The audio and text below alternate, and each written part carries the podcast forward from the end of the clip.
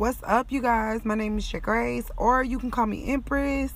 First of all, I want to thank you guys for tuning in. I want to thank Anchor for allowing us this platform to get our voice out there, be heard, and definitely for the exposure. I mean, you know, it's really big things going on right now, you guys. Like, I'm excited. I'm excited about everything. A little about my channel. I'm going to talk about real life things. I'm talk about health issues, personal issues we may struggle with day to day, personal growth, spiritual growth. Um, yes. A little disclaimer: I don't claim to know everything. I'm a Sagittarius, so excuse me if I come off um, preachy or teachy. You know. Only positive feedback. This is a positive channel. However I am going to use a little profanity if you know that's not something you're into. No problem. Go ahead and to the left, to the left, find your exit, whatever. Do whatever you need to do.